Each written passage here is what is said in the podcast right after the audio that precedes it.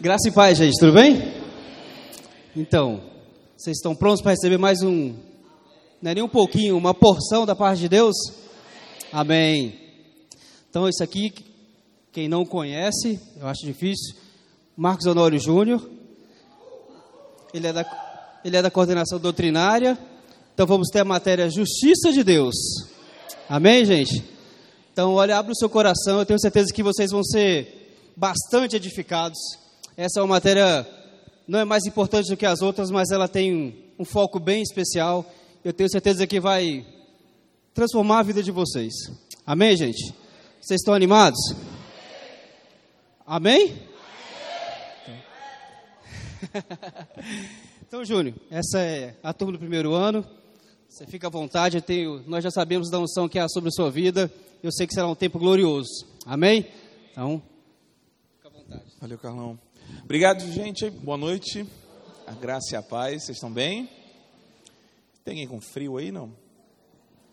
Rapaz, parece aquela passagem de Paulo, né? Já faz dias que a gente não vê nem o sol, nem nada. Misericórdia. Vamos ficar de pé, vamos orar? Amém. Pai amado, nós louvamos, bendizemos, glorificamos, exaltamos o teu santo nome.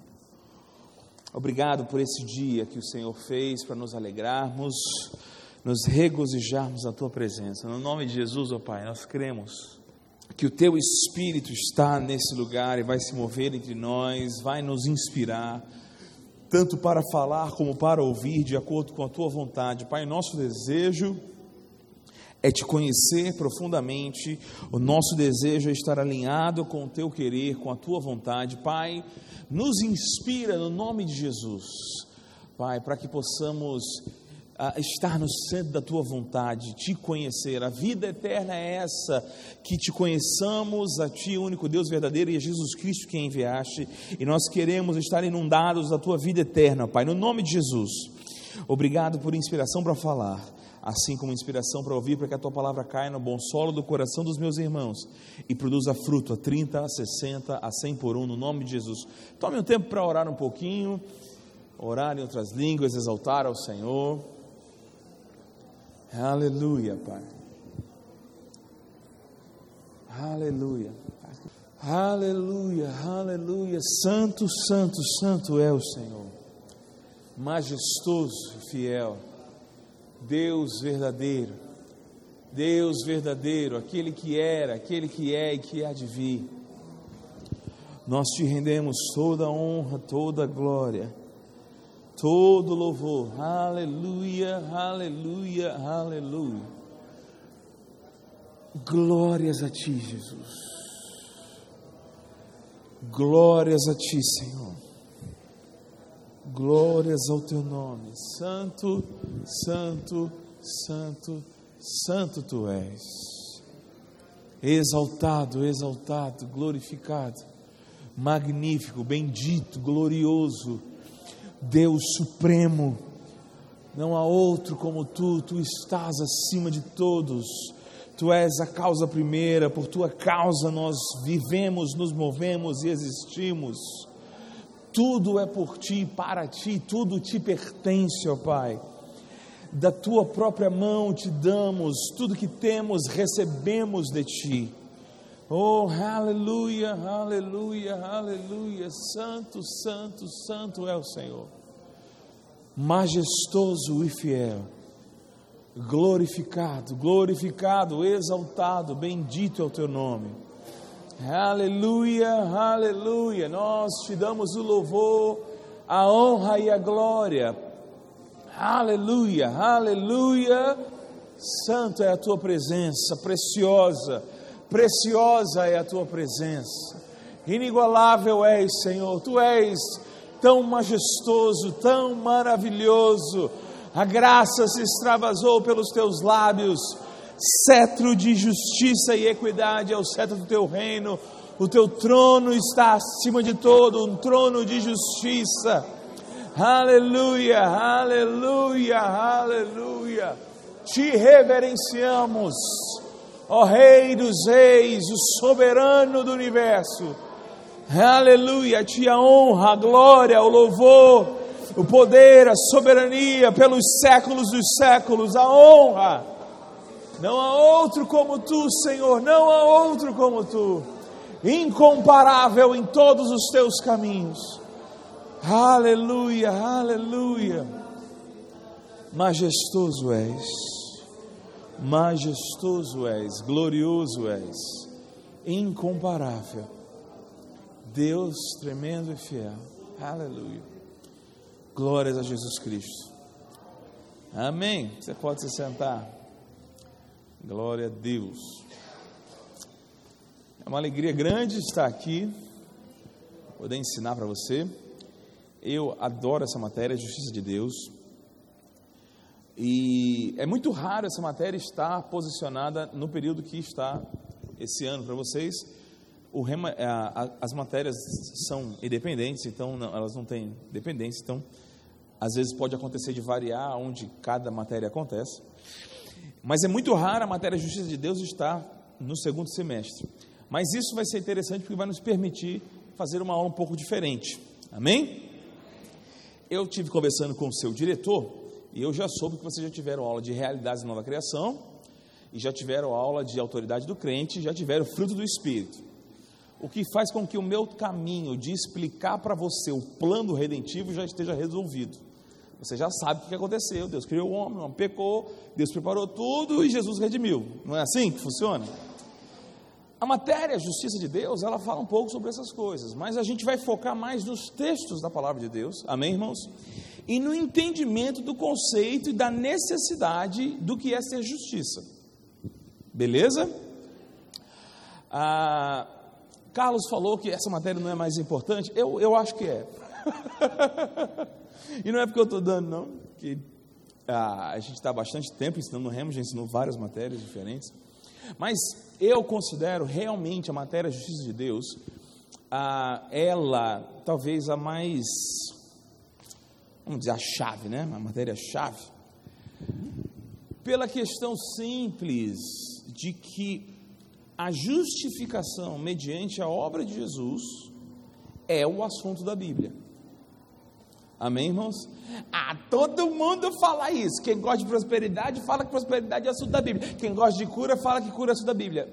Pronto, todos erram. Só está certo quem diz que justiça é o assunto da Bíblia. Mas é fácil provar isso, não é difícil não. Porque a Bíblia, eu, ah, ah, pela função que eu ocupo no Ministério Verbo da Vida, que é o ministério que ah, administra o Rema Brasil, eu sou coordenador doutrinário desse ministério, eu sou muito perguntado a respeito de doutrinas, a respeito da Bíblia, coisas desse tipo. E uma das perguntas que as pessoas mais me fazem é: onde é que estão os dinossauros na Bíblia? Onde é que estão os dinossauros? Por que a Bíblia não fala nada dos dinossauros? A essa pergunta eu respondo de forma muito educada e simpática: é o seguinte. Um livro de português explica matemática? Hein? Você acha numa gramática da língua portuguesa a fórmula de Bhaskara? Você acha isso? Não, não tem. E eu cito a fórmula de Bhaskara porque foi a última que eu aprendi. Depois disso, não aprendi mais nada em matemática. Então, é, eu só, meu conhecimento máximo é até aí, tá? Enfim, você não vai ver num livro de português explicações sobre matemática. É um erro acharmos que a Bíblia é sobre tudo. A Bíblia não é sobre tudo, ela não, não se pretende ser sobre tudo. Desculpa, gente, se eu te ofendi, mas é, é, a Bíblia não é sobre tudo. Mas eu sou gente boa, apesar de eu dizer que a Bíblia não é sobre. Vocês estão me olhando com a cara de que querem me matar, gente, pelo amor de Deus. Não, a Bíblia não é sobre tudo. A Bíblia tem um assunto. O assunto da Bíblia é a história da redenção da humanidade na pessoa de Jesus Cristo. Você está comigo? o que a Bíblia lança mão de fato histórico e fato científico não é para explicar história ou fato científico, mas é para construir o pano de fundo no qual se desenrola a redenção da humanidade na pessoa de Jesus Cristo. E o homem foi redimido para quê? Para sair da condição de pecador e ser feito justiça. Foi para isso que Jesus veio. Jesus veio para isso. Você está comigo, irmãos? a morte de Jesus e sua ressurreição, o evento mais importante da história foi, ah, abra comigo aí em Romanos capítulo 4, versículo 25. Amém? Você achou? Romanos 4, 25 diz o quê? O qual foi entregue ou morto por. Por quê, gente? Por causa das nossas transgressões ou por nossos pecados, e ele ressuscitou para quê? Por causa da nossa. Então, o evento mais importante da história, a morte e a ressurreição de Jesus Cristo, foi por quê? Por causa dos nossos pecados e para a nossa justificação. Está comigo? Capítulo 5, versículo 1, como é que começa aí? Justificados, pois, pela fé em quem? Em Cristo nós temos o quê? Paz com Deus. Foi porque a nossa a relação da humanidade com Deus se tornou uma relação não pacífica, foi porque a relação da humanidade com Deus estava desfeita que foi necessária a encarnação, morte e ressurreição do Senhor Jesus Cristo. E aí, porque cremos nessa obra, nós passamos a ter agora paz com Deus. Como provavelmente você já leu lá em Isaías 53. O castigo que nos traz a paz estava sobre ele, e pelas suas pisaduras nós fomos sarados. Amém, irmãos? Ele tomou sobre si as nossas, as nossas iniquidades e nós o reputávamos por aflito, ferido de Deus e oprimido. Amém? Ao Paulo, a Deus agradou moê-lo, fazendo-o enfermar, dando ele a sua vida em resgate de muitos. Então, a obra de Jesus, Jesus que é o personagem mais importante da história, Jesus que é o assunto central da Bíblia, o personagem central da Bíblia, ele se fez homem, não posso dizer que ele existiu por causa disso, porque ele é eterno, sempre existiu, amém, irmãos? Mas ele existiu enquanto homem, ele encarnou, ele foi feito homem, ele nasceu do ventre de Maria, ele viveu por 30 anos, 33 anos, ele se entregou para morrer e ele ressuscitou ao terceiro dia, para quê? Para que nós tivéssemos paz com Deus e essa paz estava afetada porque nós nos tornamos injustos. Você está comigo, irmãos? Então você não pode diminuir o valor e a importância do entendimento do que significa ser a justiça de Deus. Não se trata apenas de eu ser autorizado ou não a dizer sou justo ou continuar dizendo sou pecador. Não é apenas resolver esse dilema do mundo cristão. Está comigo, irmãos? Ah, nessa matéria eu aprendo que eu sou. Não, não é isso. É entender o Evangelho. O Evangelho é sobre isso. Está comigo, irmãos? O Evangelho é isso. Todas as bênçãos dependem disso. Você está comigo? A prosperidade, a cura, a, o seu ministério, a sua nova vida em Cristo, tudo isso depende do que está acontecendo aqui. Ter sido feito pecador e ser agora feito justiça. Amém? Quando você entende a justiça de Deus, irmão, vou dizer uma coisa. Quando um crente entende a justificação pela fé na obra de Jesus Cristo, é impossível ele ser escravizado em qualquer coisa. Tu não acredita, não é? Mas eu vou fazer um esforço imenso para te mostrar isso, irmão. Você está comigo? Amém. Por que, que os crentes sofrem tanto e têm tantas dificuldades e, e, e tropeçam em tantas coisas e tem, porque não entenderam prega, o, que significa ser a justiça de Deus. Você está comigo? Por que, que crente tem problema de inferioridade? Porque não entende o que é a justiça de Deus. Por que, que crente tem problema de orgulho? Porque não entende o que é ser a justiça de Deus. Você está comigo? Por que tanto crente sofrendo tanto? Claro que eu não estou falando dos sofrimentos bíblicos, amém, irmãos? Amém, irmãos? Amém. Sofrimentos bíblicos tem um bocado deles. Amém? Eu estou falando, sofrendo com fraqueza, sofrendo com pecado, sofrendo com, com coisas limitantes. Por que, que os crentes estão assim? Porque não entenderam o que significa ser justiça de Deus. Amém? Ser justiça de Deus, entender a justiça de Deus, é aprender a ver o mundo como Deus vê. Você está comigo, irmãos? Está me amando ainda não? Texto-chave dessa matéria está em 2 Coríntios, capítulo 5, versículo 21. Vamos lá? Você achou? Eu ainda não, só um minuto. 2 Coríntios 5, 21. 5, 21. 5, 21. Eu estou lendo na nova versão internacional, a NVI. Amém? Diz assim, e eu gosto muito desse versículo, especialmente uh, sobre a NVI. Uh, na NVI. Diz assim: Deus tornou o pecado por nós, aquele que não tinha pecado, para que nele nos tornássemos o quê? Justiça de Deus. A versão mais tradicional diz: aquele que não conheceu o pecado, ele o fez ou o fez pecado por nós, para que nele nós fôssemos feitos a justiça de Deus. Particularmente esse versículo é muito interessante também na NVT, na nova versão transformadora. Alguém aqui tem a NVT aí? Eu tenho também, deixa eu só achar aqui. Esses dispositivos ajudam, mas às vezes é tanta coisa. NVT, minha filha. Aqui. Pois Deus fez de Cristo, aquele que nunca pecou, a oferta por nosso pecado, para que por meio dele fôssemos declarados justos diante de Deus. Amém, irmãos? É o que significa de fato a justiça de Deus, o ser justiça de Deus. Eu gosto de uma definição, acho que tem na sua apostila. É poder estar diante de Deus sem senso de inferioridade ou culpa, como se o pecado nunca tivesse existido. Amém, irmãos? Isso é ser justificado. A justiça fala sobre a condição de retidão. Na sua apostila, aí no início, tem as definições da palavra justiça e da palavra justo. Eles são da raiz de kaios, do grego.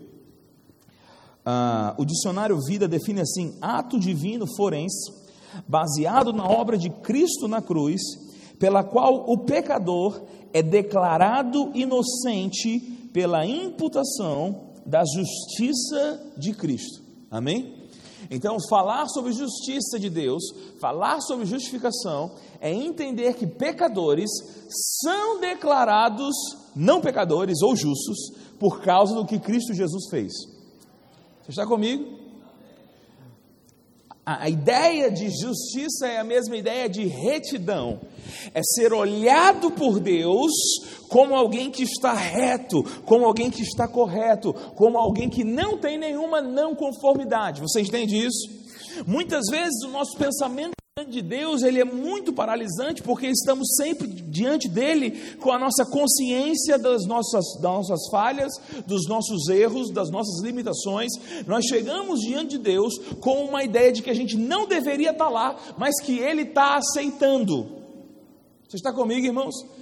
Mas quando você entende a justiça de Deus, você vê que Deus não está te vendo assim. Você está lá diante dele apto para estar lá, você deveria estar lá, você é bem-vindo lá. Meu Deus do céu, desculpa, mas eu fui abençoado.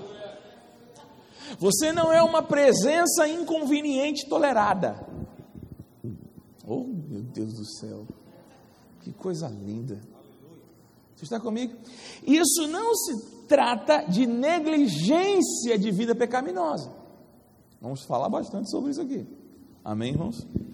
Até porque eu estou com muita raiva de, de certas pregações por aí a respeito disso.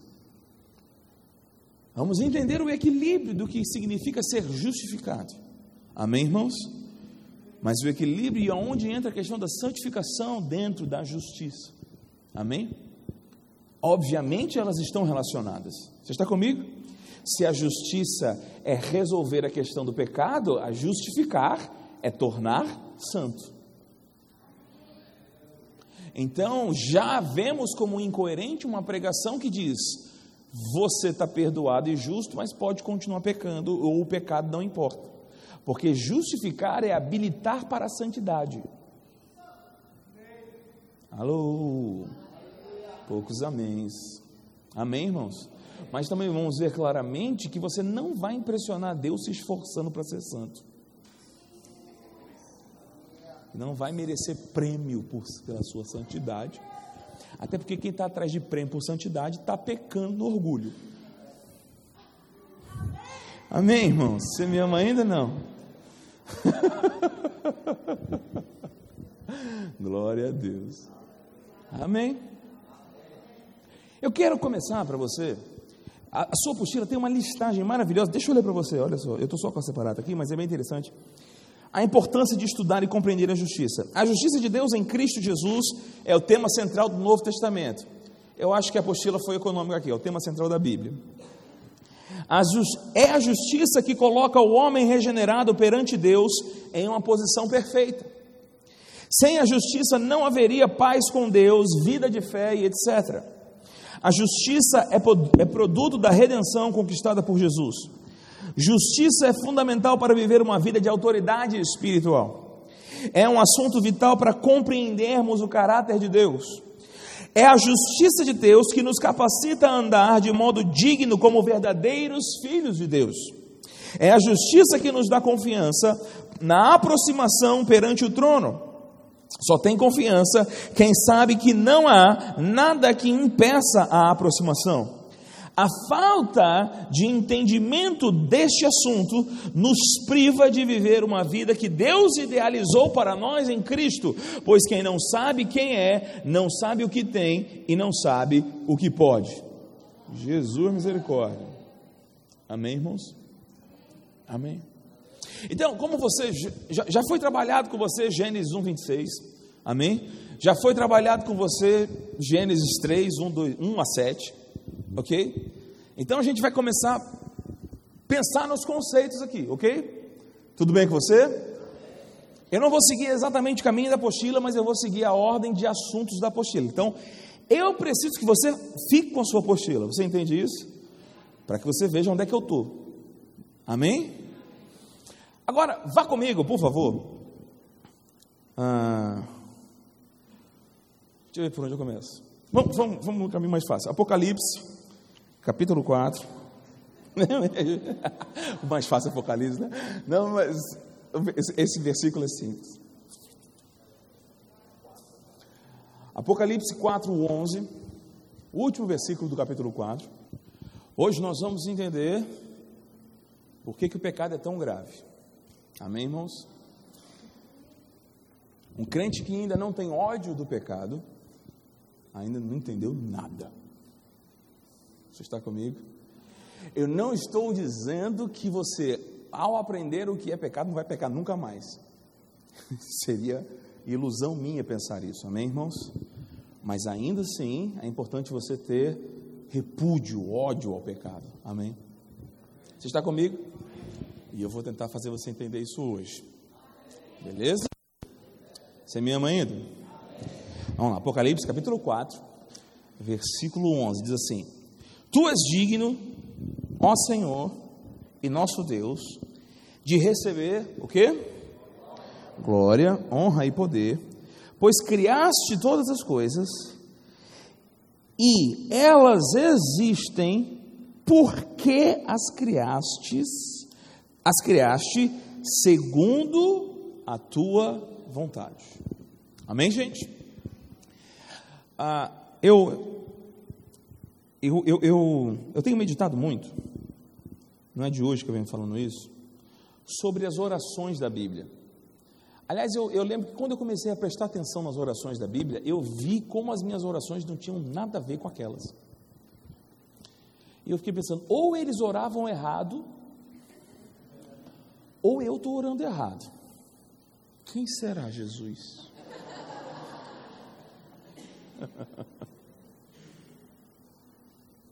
e esse texto eu acho muito, muito, muito interessante. Porque nós hoje adentramos a presença de Deus somente pela fé. Não é assim? A Bíblia diz que enquanto no corpo nós estamos ausentes do Senhor porque carne e sangue não podem herdar a incorrupção, eles não podem, eh, essa carne corruptível, o sangue que, que, que, nós temos hoje, a Bíblia diz que nós não temos acesso a Deus nessa condição mortal que vivemos. Amém, irmãos? Então, como é que nós desfrutamos da presença de Deus? Nós desfrutamos da presença de, Deus somente pela fé, visto que não andamos por vista, mas pela fé. Quando o apóstolo Paulo fala isso em, primeira, em 2 Coríntios capítulo 5, ele não está falando. É 2 Coríntios ou 1 Coríntios? 5. 2 Coríntios 5. Ele não está falando ah, de circunstâncias, não. Amém, irmãos? Ele não está falando de estar vendo os problemas da vida. Ele está falando, ele diz o seguinte: olha, enquanto no corpo estamos ausentes do Senhor, mas não andamos por vista o corpo, andamos pela fé. Então, se o corpo nos mantém ausentes do Senhor, a fé nos aproxima. É o que ele diz lá, porque sem fé é impossível agradar a Deus. Por quê? Eu falei a parte que todo mundo conhecia do versículo, né? Aí o restante. Hebreus capítulo 11, versículo 6. Sem fé é impossível agradar a Deus. Por quê? Porque é necessário que aquele que faz o quê? Se aproxima de Deus, faça isso como? Creia que Ele existe. Então preste atenção, isso aqui é muito importante. Fé não é um fim. Fé não é um fim, fé é um meio. E não é nem a fé que agrada a Deus, se você parar para pensar. É o meio pelo qual eu posso fazer o que agrada a Deus. O que é que agrada a Deus? Se aproximar dele. Porque ele dá galardão para os que o buscam. E a gente só pode buscá-lo pela fé. Por quê? Porque enquanto no corpo estamos ausentes do Senhor. Parece que tem uns neurônios fritando aí. Eu não tô, é... Você está comigo? Está vivo ainda? Então, por que eu estou falando isso, hein? Ah, sim, aqui. Nós nos aproximamos do Senhor somente pela fé, enquanto no corpo. Amém, irmãos? Mas essa galera que está falando isso aqui, eles estão mesmo diante do, do, diante do templo, diante do trono. Você está comigo? Eles estão com o Senhor. E eu gosto de olhar para as suas orações. Olha que coisa interessante, a partir do versículo 9: Cada vez que os seres viventes ou seres vivos dão glória, honra e graças ao que está sentado no trono, aquele que vive para todo sempre, os 24 anciãos se prostram e adoram o que está sentado no trono, aquele que vive para todo sempre, colocam as suas coroas diante do trono e dizem, e aí dizem o versículo 11: não é interessante pensar isso, irmãos? Porque a gente está na presença dele pela fé, eles estão lá mesmo. Você está entendendo isso? Não que estar pela fé é, seja não estar, amém? Você está compreendendo o que eu estou falando? Amém? O que, que eles estão fazendo lá? Correndo, pulando, gritando e saltando? O que, que eles estão fazendo lá, hein? Alô? Desculpa, gente. O que, eles estão fazendo lá mesmo? Eles se jogaram no chão, foi? Que coisa diferente, né? Sabe o que eu acho interessante? É que esses 24 caras, esses 24 anciãos, eles têm uma posição de honra absurda, concorda comigo? Pô, eles estão em tronos que circundam o trono de Deus. Tem, tem um trono de Deus, amém, irmãos? E aí Deus botou 24 tronos para os caras sentar em volta assim, ó. Tem, tem mais moral do que esses caras? Tem não. Outra coisa, esses caras foram coroados, receberam coroas. A palavra coroas aqui é Stefanos, dando a ideia da coroação de premiação. Essa palavra Stefanos era aquela coroa de louros antiga, lembra aquela coroa de louros das imagens da Grécia antiga? É, esse, é essa coroa que está em voga aqui, não é a coroa do imperador, não é a coroa de, de a diadema né, de, de ouro, é a coroa de premiação. Então esses caras foram premiados e receberam o direito de se sentar ao, em torno do trono de Deus. Esses caras têm moral ou não? O que, que eles fazem com a moral que eles têm? Se jogam no chão, pega a coroa e joga nos pés de Deus.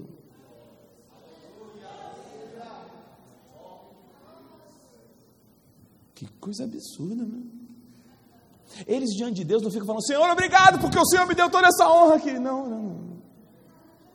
Obrigado porque você me fez.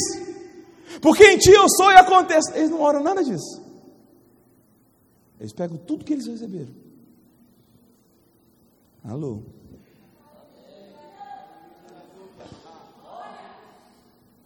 Se prostram, saem dos seus tronos. Não poderia ter honraria maior do que ter o direito de sentar no trono ao lado de Deus. Mas eles saem dos seus tronos, se prostram, pegam o prêmio deles e lançam de volta para Deus. Você está comigo, irmãos? Por que eles fazem isso? Versículo 11 nos diz. Vamos ler novamente? Tu és digno. Ele é digno. Digno do quê? Ele é digno da honra que eu ganhei. Alô, vou dizer de novo. Esses caras foram premiados, lembra? Stefanos, prêmio. Eles pegam essa, esse prêmio e devolvem para Deus e diz para Deus: Você é digno. Alô? Tu és digno de receber glória, honra e poder, não nós. Você está comigo, irmãos? Por que, que ele é digno e não nós? Porque você criou tudo. Em outras palavras, se eu existo e fiz alguma coisa que ganhou alguma honra, eu existo porque você criou. Então a honra, na verdade, é sua. Você está comigo? Tudo o que existe, existe porque Ele criou. Porque se Ele não criasse, nada existiria. Então, tudo que produz glória só tem essa capacidade porque Ele resolveu causar essas coisas de antemão. Se ele não tivesse as causado, nenhuma glória de qualquer tipo seria gerada. Então, se ele é a causa primeira, ele também é a causa última. Você está comigo, irmãos? Então é disso que Paulo estava falando quando ele estava lá em Romanos capítulo 11. Vai comigo lá. Eu acho, irmãos, talvez alguém já tenha me visto falar sobre isso aqui, eu falo muito isso. Eu, eu tenho para mim, o capítulo 11 é o, é o fim da, do desenvolvimento doutrinário do apóstolo Paulo. A, a, se, nós não tivéssemos nenhuma outra carta do apóstolo Paulo, ele é o maior escritor do Novo Testamento, mas se a gente não tivesse mais nenhuma outra carta dele, e só tivesse Romanos, do capítulo 1 ao 11, a gente ia conhecer a doutrina paulina. Você entendeu isso? Romanos de 1 a 11 é o compêndio doutrinário do apóstolo Paulo. Mas ele terminou esse compêndio doutrinário no versículo 32. Amém? Eu tenho para mim isso é uma opinião particular, que eu nunca vi nenhum estudioso dizer, mas eu tenho para mim isso. Que o que ele está fazendo do 32 em diante, na verdade, ele mesmo ficou impressionado com as coisas que ele falou. E ele começou a louvar a Deus por causa disso. Naquela época, as cartas não eram escritas como hoje, não era Paulo que escrevia. O próprio livro de Romanos, o escriba dessa carta, ele se pronuncia, ele diz: Eu, Tércio, que escrevi essa carta, também vos saúdo. Você está comigo, irmãos? Está aí no capítulo 15 ou 16, não me recordo. Então, Paulo não está escrevendo, Paulo está ditando, e ele está digitando as coisas, e quando ele termina tudo que ele tinha para falar doutrinariamente, ele começa a louvar a Deus. E eu acho que Tess não percebeu que ele estava orando e não estava mais ditando. E Tess começou a escrever a oração de Paulo, graças a Deus, porque é maravilhosa. Está comigo, irmãos? Tudo que eu estou falando pode ser viagem? Pode, mas é, é bonito, né? O importante é o que ele disse. Amém, irmãos? 33. Como são grandes as riquezas, a sabedoria e o conhecimento de Deus. É impossível entendermos suas decisões e os seus caminhos. Pois quem conhece os pensamentos do Senhor? Quem sabe o suficiente para aconselhá-lo? Quem seria capaz de dar um conselho para Deus? Sabe que às vezes, irmãos, é, nessa minha vida de responder perguntas das pessoas, as pessoas, por que, Deus não fez assim? E eu acho essa frase maravilhosa. Né? Como é que o nada tem coragem de sugerir para o tudo que tinha um jeito melhor de fazer? Alô? Eu que não sei o que vai acontecer daqui a 10 minutos, digo para o onisciente Criador de todas as coisas: não seria melhor assim? Pensa na insanidade desse pensamento. Alô? Tudo bem com você? Você está me amando ainda?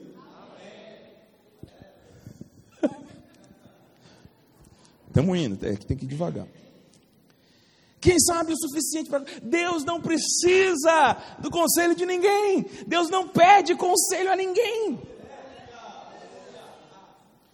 Aí o versículo 35. Quem lhe deu primeiro? De quem Deus pegou alguma coisa emprestado? Quem foi o investidor de Deus? Ele não precisa. Você está comigo? Nada é antes dele. Quem lhe deu primeiro alguma coisa? Para que depois ele pudesse devolver. Deus não está devolvendo nada a ninguém. Vou dizer de novo para você entender isso bem. Deus não está devendo ou devolvendo nada para ninguém. Deus não pegou nada emprestado com ninguém. Deus não precisou de nada de ninguém jamais. Amém? Está comigo? Está me amando ainda não? Por quê? Por que, que isso é assim? Pois todas as coisas vêm dele, existem por meio dele e são, repara, para ele. Alô? Existe porque ele quis, se mantém existindo porque ele capacita e a razão de ser é ele. Você está comigo? E porque tudo que existe é dele, é por ele e é para ele, ele deve receber a glória em todas as coisas. Você está comigo? Todas as coisas existem por causa dele. Todas as coisas existem para ele. Todas as coisas são dele. O apóstolo Paulo diz algo muito interessante em 1 Coríntios capítulo 4. Vai comigo lá. Você achou? 1 Coríntios capítulo 4, versículo 6, assim, irmãos, usei a mim mesmo e a Apolo, aquela história, eu sou de Paulo, eu sou de Apolo. Esse texto? Você lembra? Se não lembra, lê do 1 ao 4. Irmãos, usei a mim mesmo e a Apolo para ilustrar o que lhes tenho dito. Se a, para aprenderem a não ir além daquilo que está escrito. Oh meu Deus, seria tão mais fácil a vida se os crentes simplesmente não fossem além do que está escrito. Fica o que está escrito. Está tudo certo. Amém? Não se orgulharão de um à custa do outro. Pois, que direito vocês têm de julgar desse modo? E a pergunta de Paulo agora é maravilhosa. O que vocês têm que Deus não lhes tenha dado? Alô? O que é que você tem, meu, meu lindo? O que é que você tem que não foi Deus que deu? E deixa eu te dizer uma coisa: Paulo não está falando aqui de uma gratidão abstrata que muitos crentes têm, e do vício de dizer graças a Deus que a gente tem. O que Paulo está dizendo é: tudo que existe, existe por causa de Deus. Então, qualquer coisa que chegou na sua mão, chegou na sua mão porque Deus criou. Você está comigo? Mas aí qual é a frase que ele diz em seguida? E se tudo o que temos vem de Deus, por que, que a gente se orgulha como se não fosse uma dádiva? Alô? Alô? Irmãos, eu te pergunto: Tem sentido alguém se orgulhar ou, ou se, se jactar, né? se gabar de algo que ganhou? Alô? Tudo bem com você? Está vivo ainda ou não? É um presente, pô. Agora de quem? Agora do seu presente de quem? De quem te deu o presente, né? Você está comigo? Eu sei que tem gente que é orgulhoso o suficiente de se orgulhar de coisa que ganhou. Mas é besta, não é? Quem faz isso? Alô? Quando os israelitas finalmente suplantaram os 40 anos do deserto e estavam diante da terra prometida para entrar, Moisés então traz a mensagem de Deuteronômio, o quinto livro da Bíblia. E dentre as coisas que ele fala, ele diz o seguinte: Olha só, vocês nunca se esqueçam, viu? Porque fui eu que sustentei vocês nesse deserto aqui. Quando vocês entrarem na terra e for abundante tudo que vocês têm, e vocês construírem casas, vocês tiverem ter, é, conquistarem ouro, riqueza, gado, quando vocês tiverem tudo, quando vocês estiverem detonando, jamais digam, foi a força do meu braço que adquiriu essa riqueza. Não inventa dizer isso. Por quê? Porque, em primeiro lugar, é Deus que te dá força para adquirir qualquer coisa. Amém, irmãos? Como é que a gente se orgulha de algo como se a gente não tivesse ganhado aquilo? Porque tudo vem dele. Amém, irmãos? E, e, eu quero que você pense um pouco nisso. Tudo vem de Deus. Por quê? Porque Deus resolveu criar todas as coisas. Amém? Nada existiria se Deus não tivesse tomado a decisão de criar. Agora, Deus, ele seria Deus criando ou não. Deus não é afetado, não depende e não precisa da sua criação para ser Deus. Mas a sua criação só existe porque Deus existe. Você está comigo, irmãos? Deus não pode, como sugerem alguns, estar contido na criação ou ser encontrado dentro da criação. Está comigo, irmãos? Porque nenhum criador está dentro da sua obra. Você está comigo? A não ser Stan Lee nos filmes da Marvel, mas isso já é outra história. E mesmo assim ele morreu agora, então não vai estar mais. Só nerd riu dessa piada, mas tudo bem mas como parece estar virando a maioria, né? O povo, então. Mas o que eu quero dizer com isso? O erro, por exemplo, do ateísmo científico é justamente esse: é tentar achar o Criador investigando a criatura. Você está comigo, irmãos? Amém. É tentar achar o arquiteto olhando para casa. Você conseguiria achar um arquiteto olhando para casa? Não, pô. Não seria possível achar arquiteto olhando para casa. Amém, irmãos? Agora, o salmista diz que os céus fazem o quê? Manifestam a glória de Deus. E o firmamento anuncia a obra de suas mãos. Se você olhar atentamente o Velho Testamento, especialmente os Salmos, você vai ver que, vez após vez, o escritor bíblico escolhe a criação para demonstrar a grandeza e o poder de Deus. Você está comigo? O poder de Deus, a majestade de Deus. Ele vai dizer: Você, Senhor majestoso, determinou as águas, não passem daqui. Amém? Você, os céus são os céus do Senhor, mas a terra deu ele aos homens. A terra é o estrado dos seus pés, o teu trono está nos céus. Quando, olha, olha só que coisa interessante, o livro de Jó, vai comigo para Jó, capítulo 32, 32? Não, 38.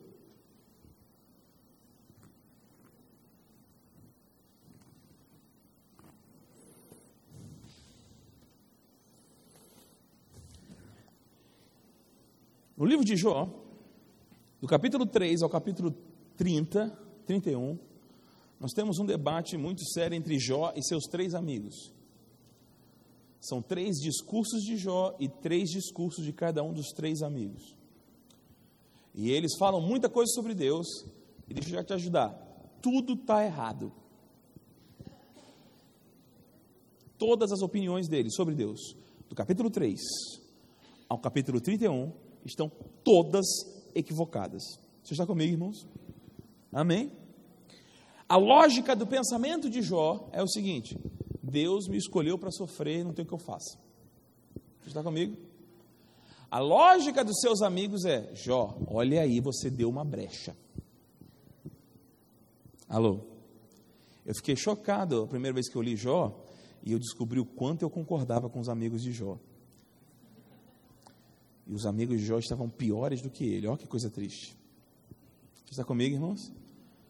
Né? Já viu quando acontece alguma coisa que você não queria na sua vida, você fala assim: Meu Deus, será que foi brecha que eu dei? O que será que foi que eu fiz? Essa é a mente dos amigos de Jó. Amém, irmãos? Tudo bem com você? Está vivo ainda não? Como se Deus fosse a professora do jardim que estivesse dando palmadas ou botando de castigo né, a cada birrinha que a criança faz. Tudo bem com você? Não? Amém. Então, Jó está falando que Deus o escolheu para sofrer, ele não tem o que fazer.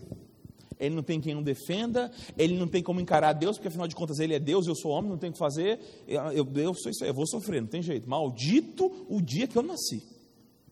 Você está comigo? E os amigos de Jó, Jó, deixa eu te falar uma coisa. Tu fez alguma coisa errada. Admita que você fez alguma coisa errada.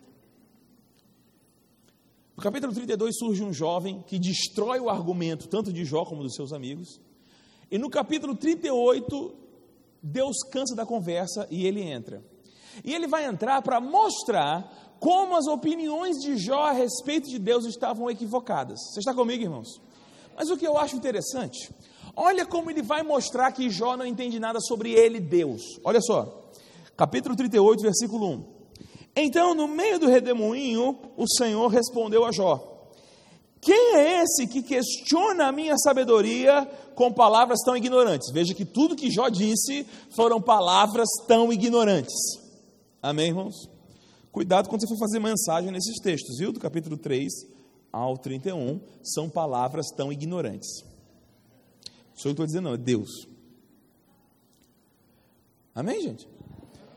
Prepare-se como um guerreiro, pois eu lhe farei algumas perguntinhas e você que está falando sobre mim, você que sabe sobre mim, você vai ter que responder agora.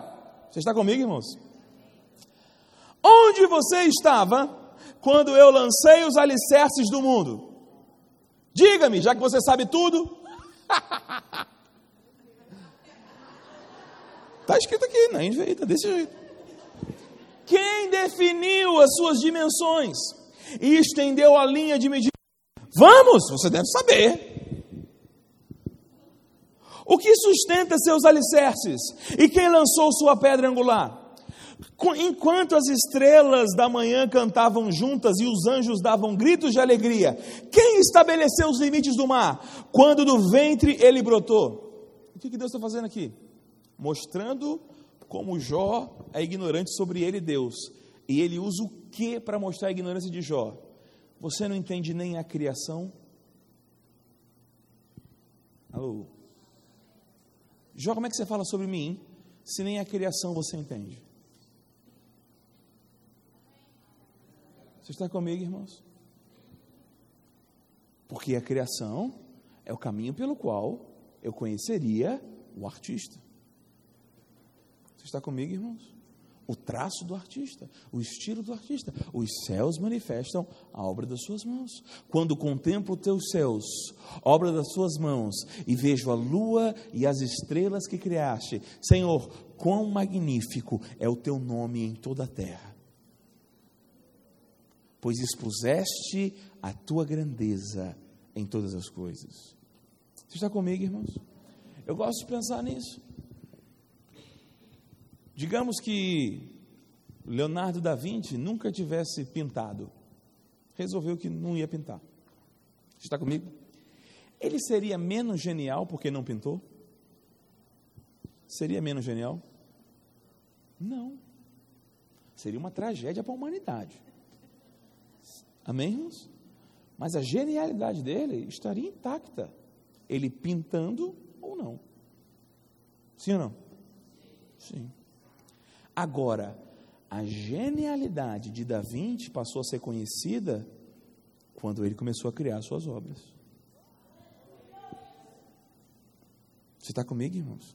Isso aqui é legal de pensar, porque Deus é Deus, criando ou não. Mas ele passa a se dar a conhecer. E a Bíblia é muito insistente nisso. Ele se dá a conhecer quando ele começa a criar. Não é à toa que a Bíblia, ao falar sobre Deus, começa no princípio que criou. Você está comigo? Então, o princípio da revelação de Deus é quando? Quando ele criou. Antes dele criar, ele já existia e já era Deus, mas ele não era conhecido. Aqui está o valor da criatura. Você está comigo, irmãos? A criatura não é o Criador. A criatura não tem a grandeza do Criador. A criatura é totalmente dependente e existe por causa do Criador. Mas o Criador se torna conhecido através da sua criatura. Você está comigo, irmãos? Então, quando Deus, que é todo glorioso e majestoso, cria, o que, que essa criação diz? Glória a Deus. E ela diz glória a Deus por dois motivos. Primeiro, porque ela existe graças a Deus. E como ela existe e revela a Deus, ela manda glória para Deus. Você está comigo, irmãos? Tudo bem com você? Está vivo ainda? Belezinha? Agora, quando Da Vinci. Tem outro exemplo que eu gosto de dar sobre essa coisa da criação. E fica tranquilo, você vai terminar essa aula odiando o pecado, tá bom? Quando Vinci criava um quadro, o que, que ele colocava lá no canto? A sua assinatura. Você está comigo? Porque se alguém não conhecesse bem o traço de Da Vinci, bom, a assinatura dele está lá. Está comigo, irmãos? Beleza? Um outro exemplo que eu gosto de dar é, por exemplo, se você for a Brasília, não sei se tem alguém aqui de Brasília ou que já foi a Brasília, e você for à Praça dos Três Poderes, você vai ver três, três prédios, edifícios maravilhosos lá, que é o Congresso. O que se faz nesses prédios não é tão maravilhoso, mas os prédios são maravilhosos. É o Congresso Nacional, a, o Palácio do Planalto, né?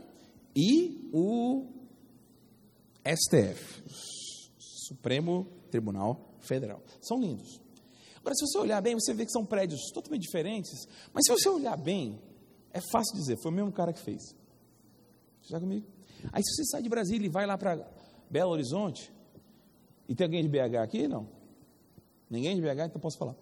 É, e você vai passear no único lugar que tem para passear em BH? Que é a Lagoa da Pampulha, posso falar, eu morei lá, tá bom? Eu posso falar. Você vai passear na Lagoa da Pampulha, você vai ver, a única coisa bonita que tem lá também é uma igrejinha maravilhosa, chamada Igrejinha da Pampulha. Se você olhar para essa igrejinha, ela é linda, pequenininha, mas é uma coisa linda. Mas você vai olhar para ela, e sabe o que você vai lembrar? Você vai lembrar dos três edifícios lá de Brasília. Porque o traço é muito semelhante. Você está comigo? Aí, se você vai lá para o Rio de Janeiro, para a Praça da Apoteose, fazer turismo, não no carnaval, né? passear pelo centro do Rio de Janeiro,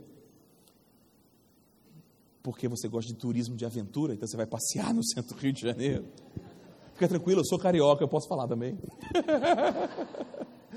se você vai passear lá, você vai, vai ver um monumento maravilhoso no final da Praça da Apoteose, lindíssimo. Mas, sabe o que ele vai te lembrar? Ele vai te lembrar da igrejinha da Pampulha. E ele vai te lembrar dos três edifícios lá de Brasília. E pasme você, se você for correr no açude, velho.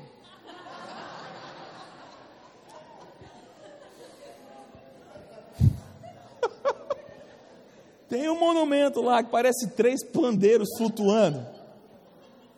Você está comigo, irmão? Cidadezinha enxerida, viu? Da, da Campina Grande. Tem lá três pandeiros flutuando. Até hoje eu não aprendi o nome daquele museu, só sei Museu dos Três Pandeiros.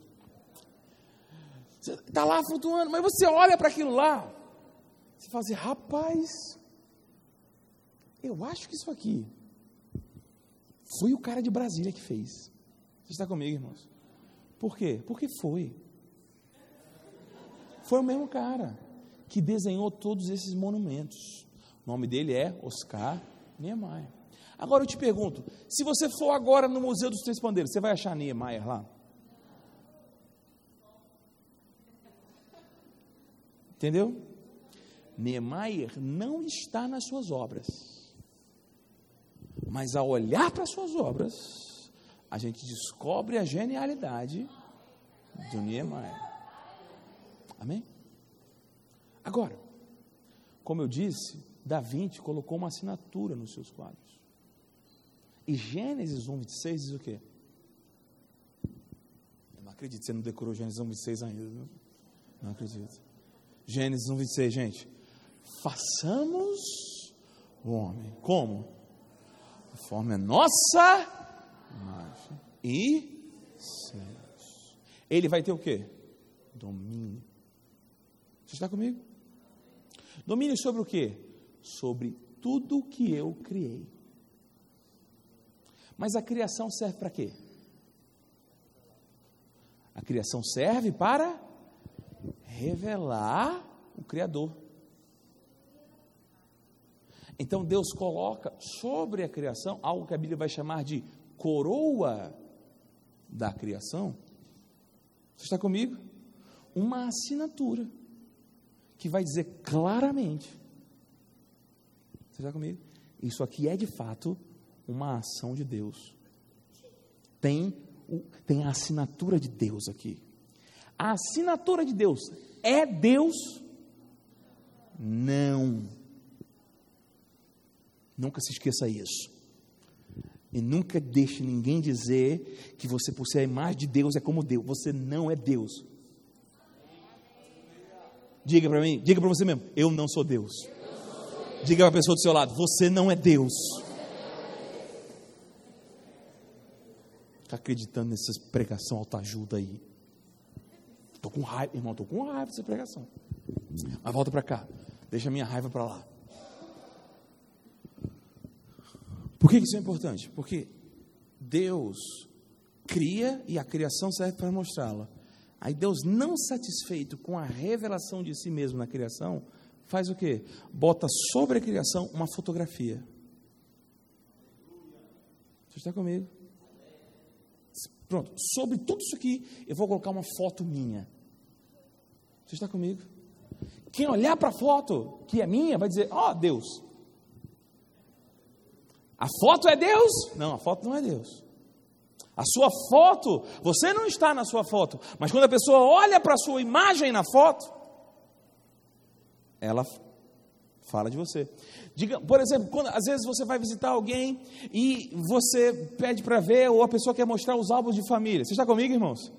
Às vezes tem alguém que não está lá, mas por causa da foto, você começa a falar dele. Você parece com o seu pai, o seu pai nem está lá, mas porque a foto dele está lá, seu pai entra na conversa. Está comigo, irmãos? Então Deus diz: façamos o homem como? A nossa imagem. Ele é a nossa fotografia. E quando alguém olhar para o homem, a gente vai entrar na conversa. Ah, meu Deus do céu. Você está comigo? Porque a ideia é o quê? A ideia é ser conhecido. Eu quero ser conhecido. E eu vou criar, e sobre a minha criação, eu vou colocar o homem. E ele existe para quê? Para que eu venha para a conversa. Para que quando alguém olhar para o homem, ele se lembre de mim. Então, o homem existe para quê? Para Deus vir para a conversa. O homem não existe para ser feliz.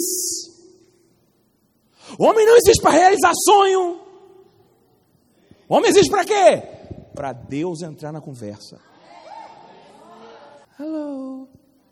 Deus inventou você.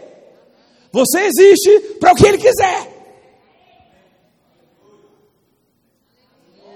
Está me amando ainda ou não? Sei que essa pregação é impopular até as horas. Mas todo pregador tem diante de si um desafio. Ou fala o que querem ouvir, ou fala a verdade. Eu escolhi, irmão, falar a verdade. Você está me amando ainda? Façamos o homem conforme a nossa imagem e a nossa semelhança. Tenha ele domínio. Por que, que eu tenho domínio? Dois motivos. Primeiro, porque ele quis. Se ele não quisesse, não tinha. Segundo, porque como fotografia dele, ele é o soberano. Você está comigo, irmãos? E aí ele está me colocando como regente da obra que pertence a ele. Amém, irmãos? Nós temos um, uma, uma posse, nós temos um direito de regência. O dono é quem fez. Você está comigo, irmãos? Agora, Deus, nesse ser que estamos chamando de fotografia ou assinatura, Deus deposita coisas de si mesmo nesse ser. Você está comigo, irmãos? Ainda assim, mesmo tendo aspectos do próprio Criador, a criatura não é criadora. Você está comigo, irmãos? Porque o homem não existe por si mesmo. O homem não tem o poder de criar. Você está comigo, irmãos? Amém? Você está comigo? Agora, porque tem elementos do Criador, existe uma relação muito mais profunda do que com todas as outras criaturas.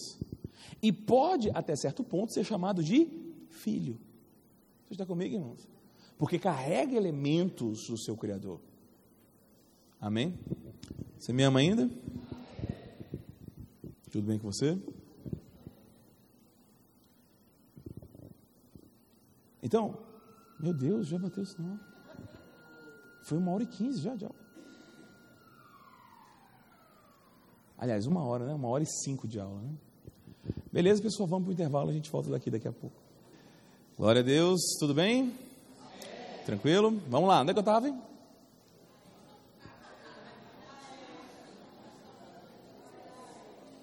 é que eu estava? Criador e a obra. Sim, mas. Sim, podemos ser chamados de filhos, porque Deus escolheu essa assinatura, foi isso? Tá. Deus escolheu essa fotografia para ter elementos seus. Amém, irmãos?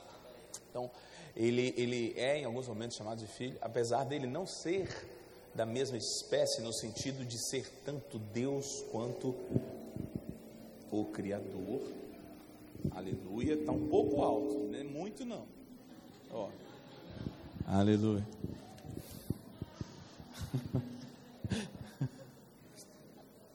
então, ah, Agora, é importante você entender isso. Para que, que serve a criação? Poxa, graça. Ufa. Para revelar o Criador. Você está comigo? Criação é a revelação, é a demonstração da grandeza, da arte, da genialidade, da capacidade do Criador. Amém, irmãos? Amém. E a fotografia do Criador traz o Criador para a conversa, não é assim? traz a presença da pessoa para ali mesmo que ela não esteja. Ah, claro que aqui não estou entrando no debate do Deus onipresente. Amém, irmãos? Eu estou falando no sentido de, de, de, de ser invocado para um local que aparentemente ele não está, porque eu estou olhando e contemplando algo que remete a ele. Amém? Então, Deus comunica com o homem espírito, né? do seu próprio Espírito, Deus sopra, parte do próprio Deus é soprado no homem, a ponto desse homem ter elementos divinos, vamos colocar assim, equilibrar as coisas, né? nem tanto o céu, nem tanto a terra, Então, a função do homem é essa. Amém, irmãos? O homem existe para isso. Alguém vem me perguntar aqui, e é importante entender isso. Tudo que existe, existe para dar glória a Deus. Amém, irmãos? E dar glória a Deus de duas formas. Uma, voluntariamente. Voluntariamente por quê? Porque existe. E se existe, foi porque Deus quis. Então, se eu, eu existo, eu estou feliz de existir? Estou. Então eu tenho que dar glória a Deus. Porque só existe porque Ele resolveu criar. Você está comigo, irmãos? Mas eu também dou glória a Deus, porque, como criatura dele, eu revelo aspectos da sua glória. Você entendeu as duas formas que homem dá glória a Deus? Então, tudo foi criado para a glória de Deus, seja por gratidão, seja por existência mesmo, em si mesmo. Amém, irmãos? Porque como trazemos o traço de Deus, revelamos Deus, e Deus é glorioso, e se o revelamos, revelamos sua glória. Amém, irmãos? Então, ficou claro isso que o homem existe para quê? Para dar glória a Deus. Amém, irmãos? Ah, mas Deus tem problema de autoestima. Irmãos, olha a insanidade desse pensamento. É? Algumas pessoas dizem assim: ah, não, Deus criou o homem porque Deus tinha uma necessidade de se expressar. Irmão, Deus vive eternamente, Pai, Filho e Espírito Santo, ele não tem carência nenhuma. Alô? Tudo bem? Eles comungam de uma relação de amor e perfeição desde a eternidade. Estão bem, estão legal nisso aí. Então por que, que ele criou? Porque ele quis, pô. Criou porque ele quis. E aí Paulo pergunta: e agora a criatura vai indagar o Criador porque me criaste? Você está comigo? A gente vai dizer: e por que, que você me fez? Mas o que eu quero que você entenda é que não é Deus que está exigindo adoração. Adoração é uma resposta lógica. Por quê? Porque se ele não quisesse, eu não existia. Se eu existo, eu devo isso a ele. Você está comigo? Tem pessoas na vida que você ama e faz a vida valer a pena? Sim ou não? Pô, tem gente aqui que está precisando. eu senti que eu toquei num ponto um pouco, um pouco terrível aqui. Vamos tentar outro assunto, sei lá. Ah, meu Deus, me dá outro exemplo, Senhor, rápido, rápido, rápido. Enfim, tem pessoas na vida que amam e esse amor faz a vida valer a pena. Agora presta atenção: se Deus criasse você sem capacidade de amar, e se Deus não criasse a pessoa? Então, se você ama alguém que faz a vida valer a pena, ou os poucos aqui que tem isso, Você é grato a Deus por isso, porque Deus te deu essa capacidade de amar e Deus criou essa outra pessoa. Existe, gente, existe isso. Juro para você, existe isso na, na vida. Continua procurando, não desista. É levará você à vitória. ah, meu Deus do céu. Misericórdia, ô turma carente da pega. Um filho, pelo menos. Misericórdia. Que situação. Vai ter família cristã, fica tranquilo, vai dar certo, vai dar certo. Enfim, tudo na vida a gente tem, porque Deus fez assim. Está comigo? Não é? Nós nos gabamos do livre-arbítrio que temos. Agora, se Deus quisesse criar você um ser automático, Ele poderia? Então, o seu livre-arbítrio é uma dádiva da soberania. Você está entendendo? Até quando você escolhe errado, glorifica a Deus, porque você só escolhe errado porque Ele te deu a capacidade de escolher errado. Alguém gostou de escolher errado, mas é, eu não sei se foi isso. Não foi isso que eu quis transmitir. Mas, mas eu quero que você entenda que Deus não, Deus não é, Deus não é ofendido. Você entende isso, irmãos? Eliú diz isso para Jó. Jó, o seu pecado não afeta Deus, não. O seu pecado afeta você, rapaz. Porque Deus nos criou, Deus nunca induziu o homem ao pecado, mas criou o homem com a capacidade de pecar. Você está comigo, irmãos? E Deus, Ele dá as recompensas por nossas obras, no final das contas também. Então, Ele é glorificado na sua ira e na, no seu galardão. Está comigo, irmãos? A ira de Deus revela a glória de Deus também, quando Ele derrama o seu juízo. Assunto que a gente não gosta de falar. Faz de conta que não tem na Bíblia, mas tem pra caramba na Bíblia. Está me amando ainda não? Amém, irmãos? Então, Deus é glorificado sempre. Você entendeu isso? Amém? Agora, você entendeu o quadro, ok? A gente existe para quê? Está resolvido na sua cabeça? A gente existe para a glória de Deus. Se Deus não quisesse, a gente não existia. Beleza? Resolveu isso na sua cabeça. Alguém tem alguma dúvida ainda sobre isso? Amém? Vá comigo para 1 João, capítulo 3. Ah, aliás, capítulo 2. Perdão.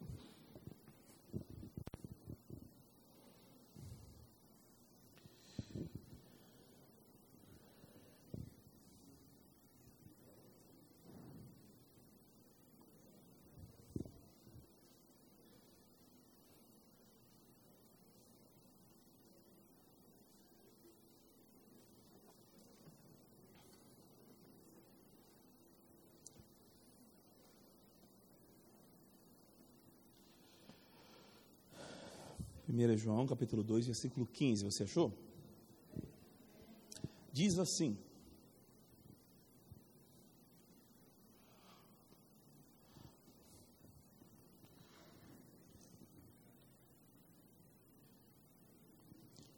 Amém?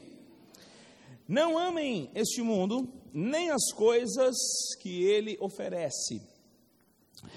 Pois quando amam o mundo, o amor do Pai não está em vocês. Irmãos, eu não sei se eu consigo. Eu estou lendo a transformadora. Eu não sei explicar o quanto esse versículo me apavora. Não amem o mundo, nem o que nele há. Se alguém amar o mundo, o amor do Pai não está nele. É a NVI. Esse, esse versículo para mim é apavorante. Se tem um atributo de Deus que as pessoas estão falando hoje em dia é que Deus é amor. Não é assim? Deus, é, Deus ama tudo, Deus ama todos, Deus ama. Vocês vão ter caráter de Deus no ano que vem, mas como eu estou com raiva dessa pregação, deixa eu já adiantar. Nenhum atributo de Deus é maior do que o outro. O amor de Deus é do tamanho da santidade. A santidade não é eclipsada pelo amor, não. Nem a justiça. A justiça de Deus é tão grande quanto seu amor. Amém, irmãos? Então, uma pregação que viola a santidade em prol do amor não é uma pregação bíblica. Amém? Glória a Deus. Mesmo que tenha um tecladinho bonito tocando, entendeu? A roupa seja moderna do pregador, ele fique sentado porque é diferente. Ainda assim, a santidade não é maior, a, a, o amor não é maior do que a santidade, não. Amém, irmãos? Você me ama ainda? Glória a Deus. Ah, não ameis o mundo, mas por que eu estou falando isso? Porque a Bíblia está dizendo de uma coisa que faz com que o amor de Deus não esteja em alguém. Quão terrível pode ser uma coisa que faz o amor de Deus não operar em alguém? Não está dizendo que essa pessoa deixa de ser alvo do amor, mas o amor não opera em quem está vivendo esta situação.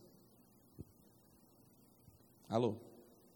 Se a Bíblia diz que Jesus veio porque Deus amou, se Deus foi capaz de se fazer homem e morrer pelos homens por amor, essa situação deve ser muito horrorosa. que faz com que esse amor não opere em quem está vivendo ela. Você está comigo, irmãos? É assustador isso, você concorda comigo? Então, não ameis o que?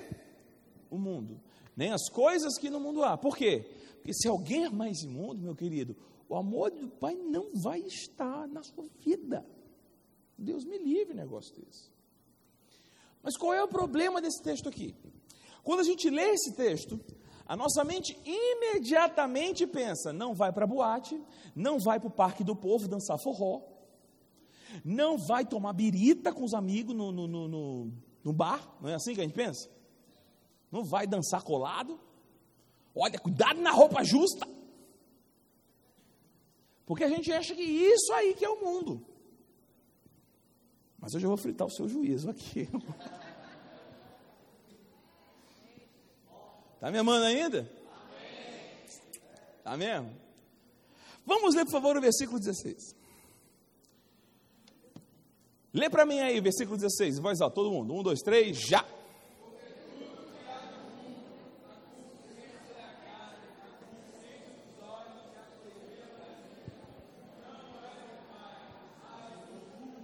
Então, peraí, segura aí para cá. Porque Paulo não fala de dança, João não está falando de dançar colado, João não está falando de dança da bundinha, João não está falando nada disso. O pessoal não deve nem lembrar de dança da bundinha. Graças a Deus. Se bem que hoje tem coisa muito pior, né? Que mundo louco, onde a bundinha já é passado. Que mundo louco esse que a gente vive. Mas olha para mim. É, e se você se ofendeu com a expressão bundinha, desculpa, eu falo assim com a minha filha. Desculpa. Olha para cá. Alguém aqui tem carne? Quem, quem aqui tem carne? Obrigado. Alguém aqui tem olhos? Alguém aqui às vezes pensa na sua própria vida em vez de pensar na vida dos outros? Sim. Sabe o que é o mundo? É o que está sentado nessa cadeira aí, ó.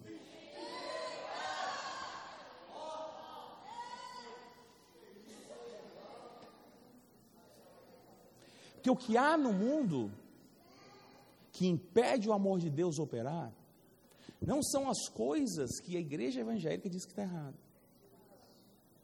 São a concupiscência da carne, a concupiscência dos olhos, soberba da vida.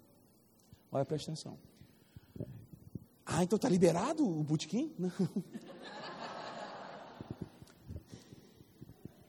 O sistema do mundo é feito de pessoas que estão entregues a concupiscência da carne, a concupiscência dos olhos e a soberba da vida. O problema é que a gente tem que aprender o que, é causa e o que, que é consequência. A gente está brigando contra a consequência e ignorando causa. Você está comigo, irmãos? Mas todo mundo aqui tem isso aí. Então o mundo não está fora das quatro paredes da igreja. Minha mão ainda não. O mundo está sentado aí onde você está. Amém? Posso continuar? Concupiscência da carne, concupiscência dos olhos, soberba da vida. Se você se lembrar bem, a matéria de realidades fala um pouco sobre isso. Agora preste atenção nisso aqui. O que é, afinal de contas, concupiscência da carne? A palavra concupiscência é fortes desejos ou desejos luxuriosos, desejos pecaminosos. Então, concupiscência são desejos pecaminosos da carne. Você está comigo, irmãos? Então, concupiscência da carne é se entregar aos instintos animais. Você está comigo? Aos impulsos da carne. Normalmente é o tipo de pecado que a gente condena. E eu não estou dizendo que não é pecado. Por favor, entenda isso. Amém, irmãos? Amém? É pecado. É, faz parte das coisas que há no mundo e que impedem o amor de Deus de operar em nossa vida. Amém, irmãos? Então, quando fala de concupiscência da carne, está falando desses impulsos. É, é, descontrole, descontrole com comida, descontrole com bebida, descontrole na área do sexo. Amém, irmãos? Pessoas descontrole com dinheiro, a, a, a cleptomania, coisas desse tipo. Amém? Tudo isso é pecado. Amém, irmãos? Hoje, claro que a questão sexual é sempre a que mais vem à nossa mente, mas todo tipo de falta de controle dos impulsos, impulsos que são muitas vezes naturais e justos, mas quando eles se tornam descontrole e controlam você, passam a se tornar pecaminosos. Amém? Então, o que é a concupiscência da carne? É eu entregar para a minha carne tudo o que ela deseja. Você está comigo? Agora, concupiscência dos olhos, hoje em dia ela está sendo muito aplaudida. Tem gente dando seminário para você alcançar a concupiscência dos olhos. É o que? É tudo que você pode ver e desejar. Alô? Tem gente que chama de foco isso aí hoje em dia. Alô? Tudo bem com você? Tem gente que chama de, de sei lá, de é, o poder do desejo positivo, né? Tem gente que fica aí fazendo todo tipo de coisa em seminário, porque você, você pode ter aquilo que você sonha, você pode ter aquilo que você deseja. Até, é, é, é até, até nos púlpitos tem isso. Alô? Concupiscência dos olhos. Está comigo? É entregar para os meus olhos tudo aquilo que eles podem ver. É a grama do vizinho, que está sempre mais verde. Você está comigo, irmãos? Essa incapacidade de contentamento. Nunca está bom, eu sempre quero mais. E sabe de uma coisa, irmãos? Eu, eu, eu, eu, é, é muito fácil a gente cair na concupiscência dos olhos. Até porque o nosso mundo é feito dela hoje em dia. Está comigo? E aí, e, e, e, tem hoje essa mistura até de pregação com ela, né? de, de concupiscência dos olhos. E deixa eu te dizer uma coisa: a palavra da fé não é uma forma de satisfazer a concupiscência dos olhos. Né? Não é um jeito sobrenatural de Deus dar os seus, as suas concupiscências. Amém, irmãos? Mas é, é, é, é muito difícil a gente perceber que esse desejo pode ser pecaminoso. Mas qual é, qual é o problema da concupiscência dos olhos? É que ela nunca acaba. É impossível satisfazê-la. Uma vez eu vi um dado que eu fiquei estarrecido estava havendo uma epidemia de depressão entre os emergentes da Barra da Tijuca, no Rio de Janeiro. Acredito que a maioria das pessoas aqui já ouviu falar da Barra da Tijuca, no Rio de Janeiro. É o bairro dos emergentes. Né? Você tem a Barra dos, dos antigos ricos das famílias tradicionais, que é a região da Zona Sul, Copacabana, Leblon, Ipanema. E você tem a Barra, que é a região dos novos ricos. Mas qual é o problema desses novos ricos? O problema é que esses caras, eles eram da periferia. Está comigo? E eles começaram a fazer sucesso no comércio, né, alguma coisa lá na periferia, eles começaram a crescer na Baixada Fluminense, na Zona Oeste do Rio de Janeiro, na Zona Norte do Rio de Janeiro, né, áreas que são muito pobres, eles começaram a ser os mais ricos do bairro. Eles tinham a melhor casa do bairro, eles tinham o melhor carro do bairro, até que chegou um ponto que aquele bairro não comportava mais a grandeza da riqueza deles. Eles vão fazer o quê? Vou para a Barra. E quando ele chega na Barra, a casa dele é a menor do condomínio. É uma mansão, mas é a menor do condomínio. O que, que ele faz? Entra em depressão. Você está comigo? Não acaba. Não acaba. Né? Você tem um carro mil, você quer 1.4. Aí você quer o que estaciona sozinho. Aí você quer a SUV, aí você quer a Hilux, aí você quer andar de helicóptero na porcaria. Não acaba. Né? Você queria um barquinho para pescar. Aí passa o cara de lancha, aí você quer uma lancha. Aí você quer um iate. Aí passa o cara, o Bill Gates, com, com um negócio gigantesco. Você quer um transatlântico. Não, não acaba. Você está comigo, irmãos? O nome disso é concupiscência dos olhos. Amém? Está me amando ainda? E o terceiro é a soberba da vida. Soberba da vida, ou algumas traduções diz a vaidade dos bens. É quando você se gaba nas suas próprias conquistas. O mundo chama isso de meritocracia, a Bíblia chama de soberba. Alô? Você está comigo? Irmãos, eu vou dizer, o mundo de hoje é um mundo de louvor à soberba da vida. E as igrejas não são exceção, o que é mais estarrecedor. Só que a gente não pode esquecer. O que é que você tem que, você não foi, que não foi dado? Você está comigo, irmãos? Não se esqueça disso. O que é que você tem que não te foi dado? E se foi dado, por que te glorias como se não fosse? Mas o mundo é cheio de soberba da vida. Eu sou, eu posso, eu conquisto. Vê as, vê as pregações de hoje. Vê, as músicas de hoje são assustadoras. Irmãos, eu estou horrorizado com a música de hoje em dia. Outro dia eu estava fazendo a matrícula da minha filha numa escola, que hoje em dia é importante você botar seus filhos numa escola confessional cristã. Eu estava fazendo a matrícula da minha filha numa escola aqui de Campina Grande, confessional cristã. E estava tocando a rádio, música evangélica, né? É, é esse o nome que dão, de evangelho não tem nada naquilo ali. Aí a música, porque Deus vai honrar você. Eu falei, está tudo errado, mudou, inverteu aqui o negócio. Porque a Bíblia ensina a gente a honrar Deus. Mas agora a gente criou uma teologia onde Deus é que está preocupado em nos honrar. Desculpa, mas lá no Rio, a gente chama isso de o poste está mijando no cachorro. Eu sou do Rio de Janeiro, tenho pouca boca suja, desculpa. Você está comigo, irmãos? Não, quem, quem, quem, quem é a criatura aqui? E quem é o Criador? O Criador adora a criatura agora? Alô, alô, está funcionando? Não. A gente existe para adorá-lo, para glorificá-lo, dar glória para Ele. É ou não é? Você existe para dar glória para Ele ou não? A gente deveria se sentir grato, porque nunca houve, ou se ouviu falar, de um Deus que cuida dos seus. Mas Ele cuida por quê? Porque Ele quer. Não é porque a gente é o, é o, é o máximo. A gente é o que Ele inventou da gente ser. Alô? Está me amando ainda ou não?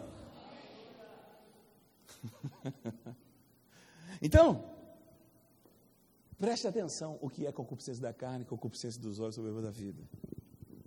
Você existe para quê? Para dar glória de Deus. Mas quando você cede para a concupiscência, você deixou de viver para Deus e passou a viver para você.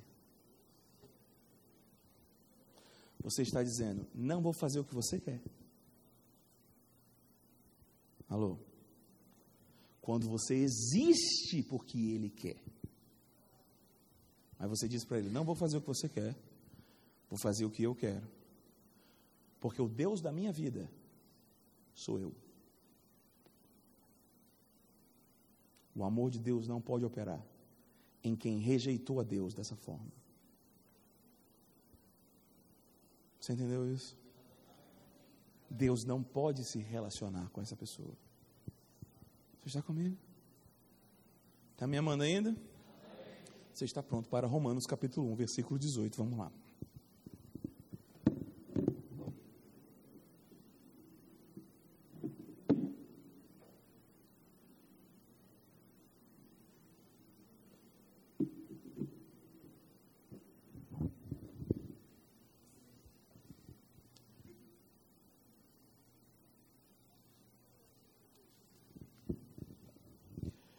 Lembrando que eu estou dando como certo que você já entendeu Gênesis 3.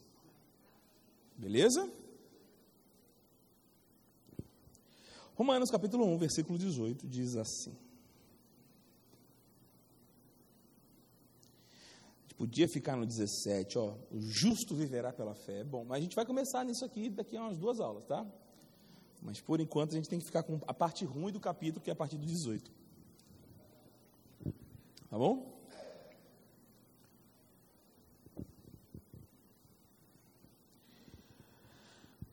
Você achou? Portanto, o que, que acontece? Por, versículo 18. Portanto, há o que? Irá. Você, você entendeu que isso é um tema neotestamentário? Entendeu isso aí?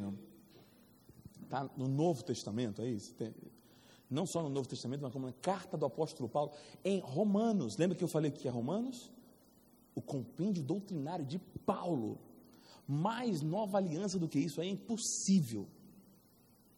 Beleza? Sorrindo, olhando para cá. Amém.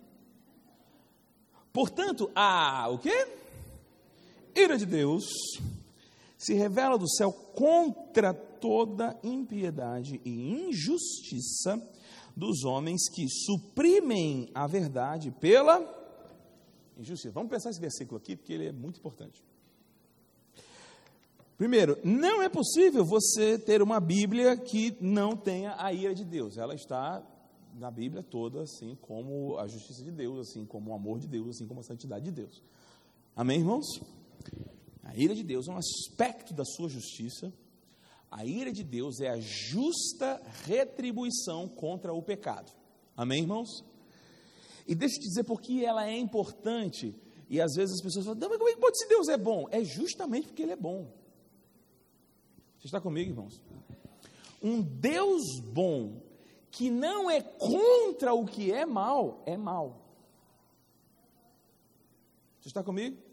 Vou te dar três exemplos, tá bom? Deixa eu ver se eu lembro dos três. Lembra? Primeiro, digamos que um homem chega, você é médico e está no hospital, no pronto-socorro, e chega um homem que acabou de ser atropelado por um ônibus. E depois de olhar o estado daquele homem, você descobre que a única forma de salvar a sua vida é amputando a sua perna. Amputar a perna é uma coisa boa? Coisa horrível, sim ou não? Sim.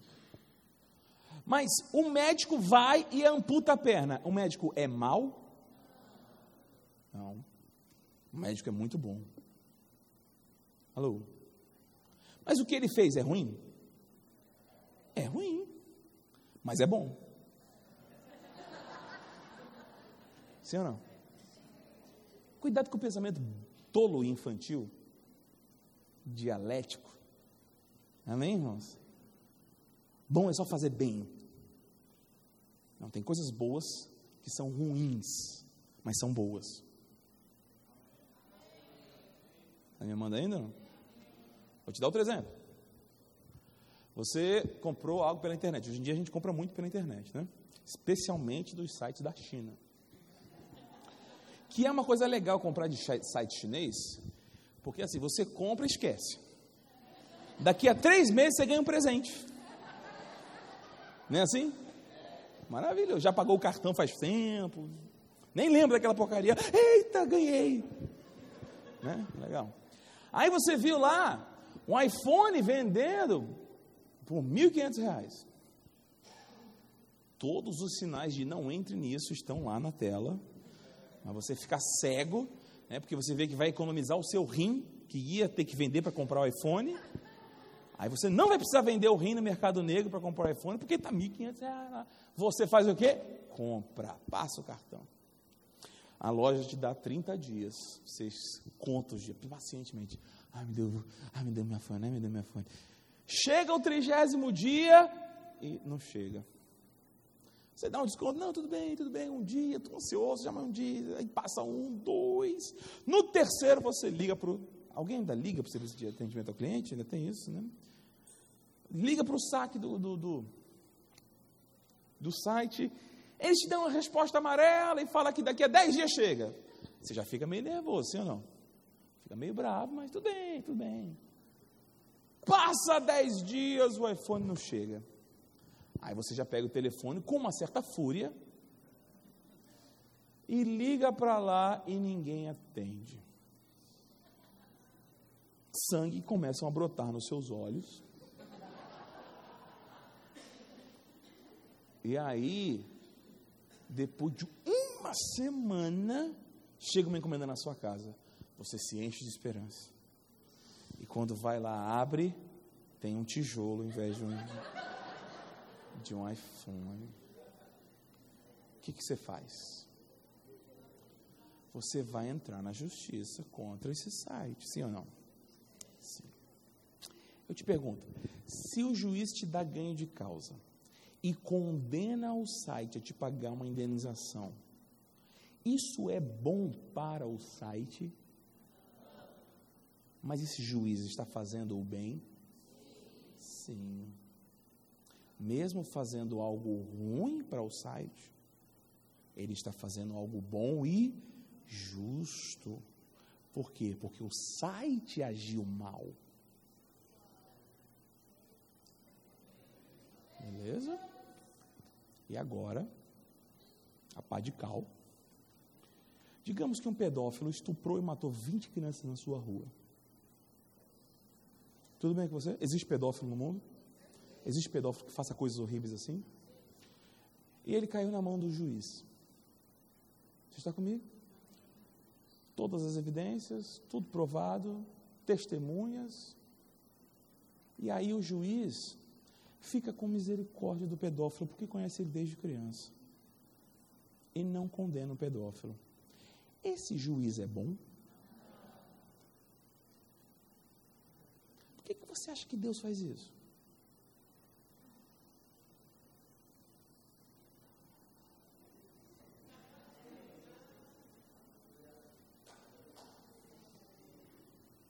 Alô? Você votou em Bolsonaro porque não suporta isso. Mas se Deus fizer isso, você acha certo. cara está quente de algumas pessoas, impressionante. Alô? Tudo bem com você? Me amando ainda não? Um Deus que não pune o mal é um Deus mau. Isso é a ira de Deus. A justa retribuição contra a maldade.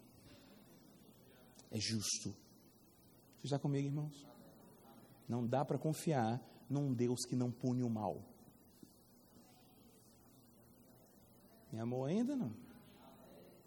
Você só pode dizer que ele é bom se ele punir o mal. Amém? tem os neurônios fritando aí, tem um cheiro de queimado medonho nessa sala aqui.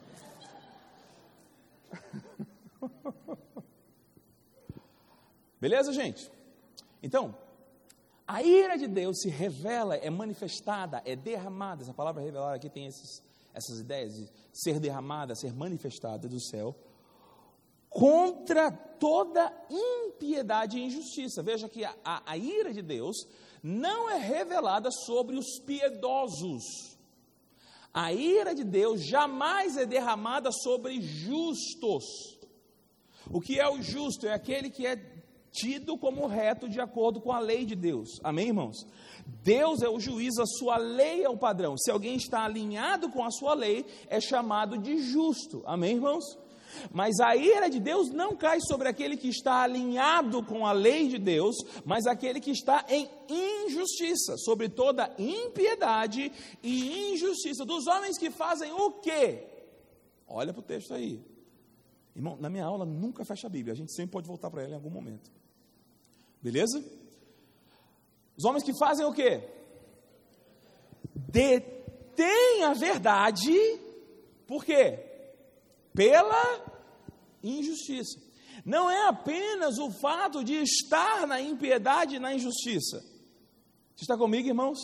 Mas o fato de ter detido, rejeitado a verdade para ficar com a injustiça. Segura Romanos, aí a gente vai voltar já, a gente só vai ler um, um texto para você ver como, como, isso é um padrão de Deus.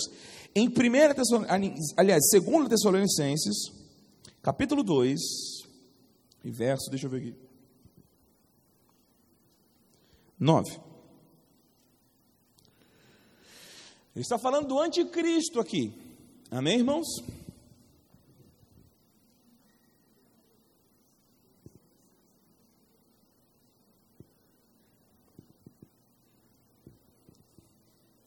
Você achou? Diz assim, versículo 9: A vinda desse perverso, esse perverso aqui é o anticristo, é segundo a ação de Satanás, com todo poder e sinais e com maravilhas enganadores ou poderes da mentira. Ele fará uso de todas as formas de engano da injustiça para os que estão perecendo. Por quê? Porquanto fizeram o quê? Rejeitaram o amor à verdade que os poderia salvar. Você está comigo? Porque Por que, que o anticristo vai dominar tantos lugares, vai dominar o povo? Porque essas pessoas, primeiro, rejeitaram o amor da verdade. Então Deus os entrega à operação do erro. Você está comigo? Então a ira não cai de forma deliberada. Não é Deus, hum, estou a fim de derramar minha ira, toma. Não, não é assim. Você está comigo, irmãos? A ira de Deus cai primeiro sobre injustos e impiedosos, mas injustos e impiedosos que tiveram a chance de abraçar a verdade, mas a rejeitaram para ficar com a injustiça.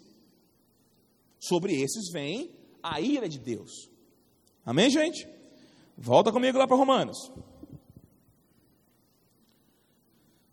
Versículo 19. Então presta atenção. A ira cai sobre quem? Sobre injustos e impiedosos, que fizeram o quê? Retiveram ou rejeitaram a verdade em prol da injustiça. Amém, irmãos? Aí ele diz: Pois o que de Deus se pode conhecer é manifesto entre eles. Porque Deus fez o quê? Deus lhes manifestou. Presta atenção nisso aqui. Segura ele para cá, pelo amor de Deus. Ó, por que, que a ira de Deus cai? Porque os homens rejeitaram a verdade para viver a vida de injustiça. E aí a Bíblia está dizendo, porque o que de Deus se pode conhecer é manifesto. Então, o que foi que eles rejeitaram? Foi esse conhecimento de Deus que estava manifesto. Você está comigo? Ninguém peca porque não sabia de Deus. Alô? Você está comigo? As pessoas não pecam porque Deus estava calado. Não existe isso. Porque o que de Deus se pode conhecer estava manifestado. Então, esses homens que estão recebendo a ira de Deus, isso não é injusto, por quê? Porque antes de Deus derramar sua ira, Deus se deu a revelar. E o que acontece quando Deus é revelado? O certo é dar glória a Deus. Esse é o resultado lógico de quem tem contato com o conhecimento de Deus. Como é que Deus se deu a conhecer?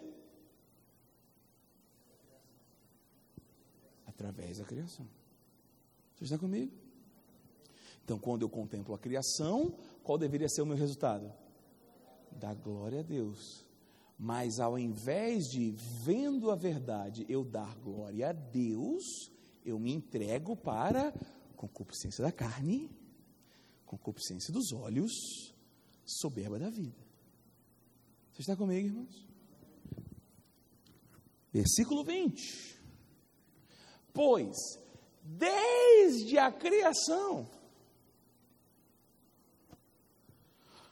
do mundo, os atributos invisíveis de Deus, Deus é invisível, sim ou não? Sim, Deus é espírito, Deus é invisível material. Amém, irmãos? Deus é um espírito. Mas os atributos invisíveis de Deus, sua santidade, sua justiça, sua eternidade, sua infinitude, os atributos invisíveis de Deus, o seu eterno poder e a sua natureza divina, ou seja, a revelação e o entendimento de que Ele é Deus, como é que está aí? Tem sido vistos claramente claramente se Não é algo que eu preciso pensar muito para perceber. Estava claramente evidente aonde, sendo compreendidos por meio, oh meu Deus do céu, que coisa perfeita a palavra de Deus, por meio das coisas criadas. É eu estou falando desde o início dessa aula. A obra do artista revela a grandeza do artista.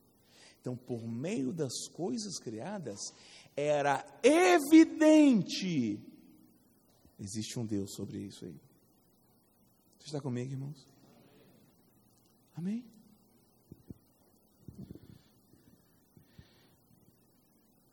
De forma que tais homens são o quê?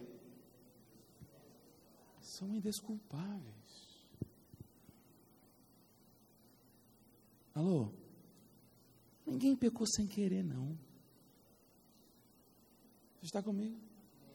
Algumas pessoas leem esse versículo aqui e elas acham que talvez, talvez, esse versículo seja uma chance de alguém se converter, ou crer, ou ser salvo, sem confessar Jesus. Porque vai que ele creu em Deus através das coisas criadas. Mas esse texto está dizendo justamente o contrário. Esse texto está dizendo que a humanidade rejeitou o evidente conhecimento de Deus revelado nas coisas criadas. E porque era evidente e os homens rejeitaram, eles são indesculpáveis.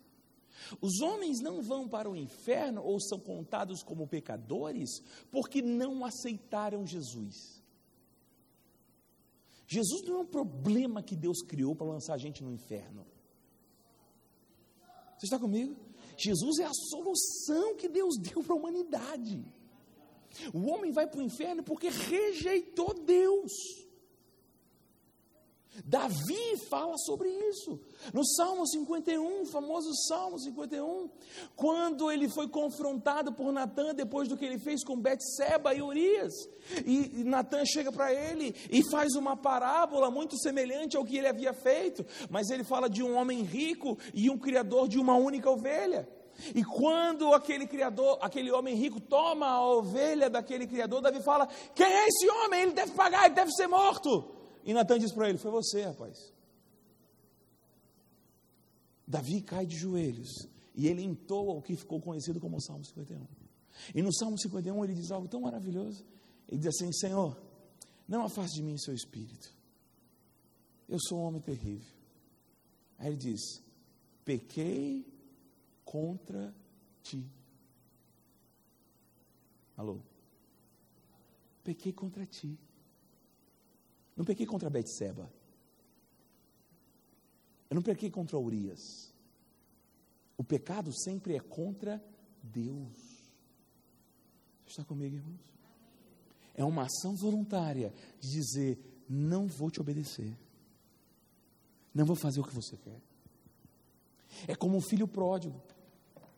Eu gosto sempre de falar do filho pródigo, eu acho interessante demais aquela parábola. Preste atenção. O filho pródigo chegou para o pai e falou assim: ó, me dá a minha herança. Não é assim? Quem criou a riqueza que gerou a herança para o filho? Foi o pai. Está comigo? Aquela riqueza daquela herança foi o pai que fez existir. Aí o filho fala assim: ó, me dá a minha herança. Quem deu a herança? O pai criou e deu a herança. Está comigo? Aí o texto diz que ele pegou a sua herança e foi para uma terra distante. A ideia aqui é, foi para onde o pai não, não tinha acesso. Então, presta atenção aqui. Porque ele queria o que vinha do pai, mas sem o pai. Você está comigo? E aqui está a loucura do pecado. Porque quem criou o prazer, gente? Você sente prazer? Quem criou você? Então, quem criou o prazer? Deus. Quem inventou a alegria? Deus. Mas o pecador decide ter prazer e alegria que foi Deus que fez, sem Deus. Você está comigo? O que aconteceu com o filho pródigo? Rapidamente a riqueza acabou. Por quê? A riqueza era do pai.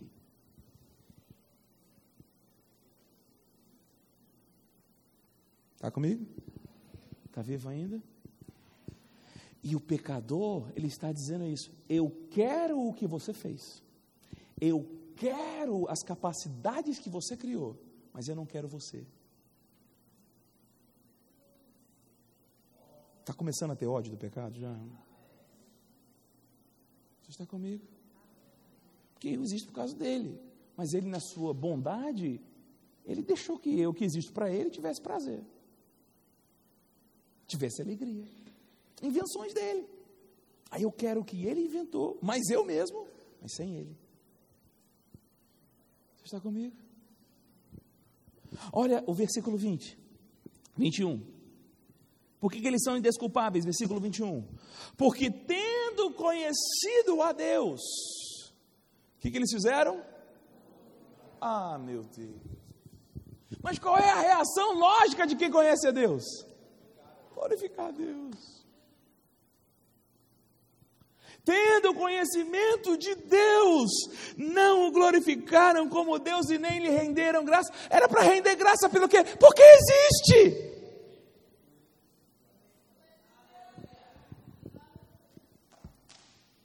Mas os seus pensamentos se tornaram e os seus corações insensatos se obscureceram, achando que eram sábios, se tornaram loucos e trocaram a glória de Deus que eles foram criados para revelar, imortal por imagens feitas segundo a semelhança de quem? De, dele mesmo. Você entendeu o que ele está fazendo? Ele foi criado para ser a imagem de Deus. A ideia é que nós fôssemos santinhos de Deus. Você entendeu isso? Amém? Nós somos a imagem de Deus. Mas a gente fez o quê? Rejeitou a Deus. E aí criou imagens de quem? De nós. O que, que eu estou dizendo? Eu sou Deus aqui. Quem manda sou eu. Alô? Tudo bem com você? A gente tem problema com a idolatria, achando que idolatria é carregar uma imagem. A idolatria não é carregar uma imagem. A idolatria é se achar capaz de criar o seu próprio Deus. Alô? Está me amando ainda não? Porque você pode chamar ele de Deus e Jesus, se quiser. Mas se for um Deus de Jesus que você inventou, é idolatria. Alô? Porque eu adoro a Deus por aquilo que Ele se dá a conhecer. Você entendeu isso no texto? Deus se deu a conhecer. E baseado no conhecimento de Deus, era que eu deveria adorá-lo. Eu não tenho o direito de dizer como Deus é. Eu apenas aceito o conhecimento que Ele se dá.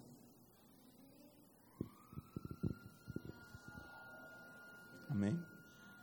A gente continua daqui na próxima segunda-feira. Sejam abençoados na prática da palavra.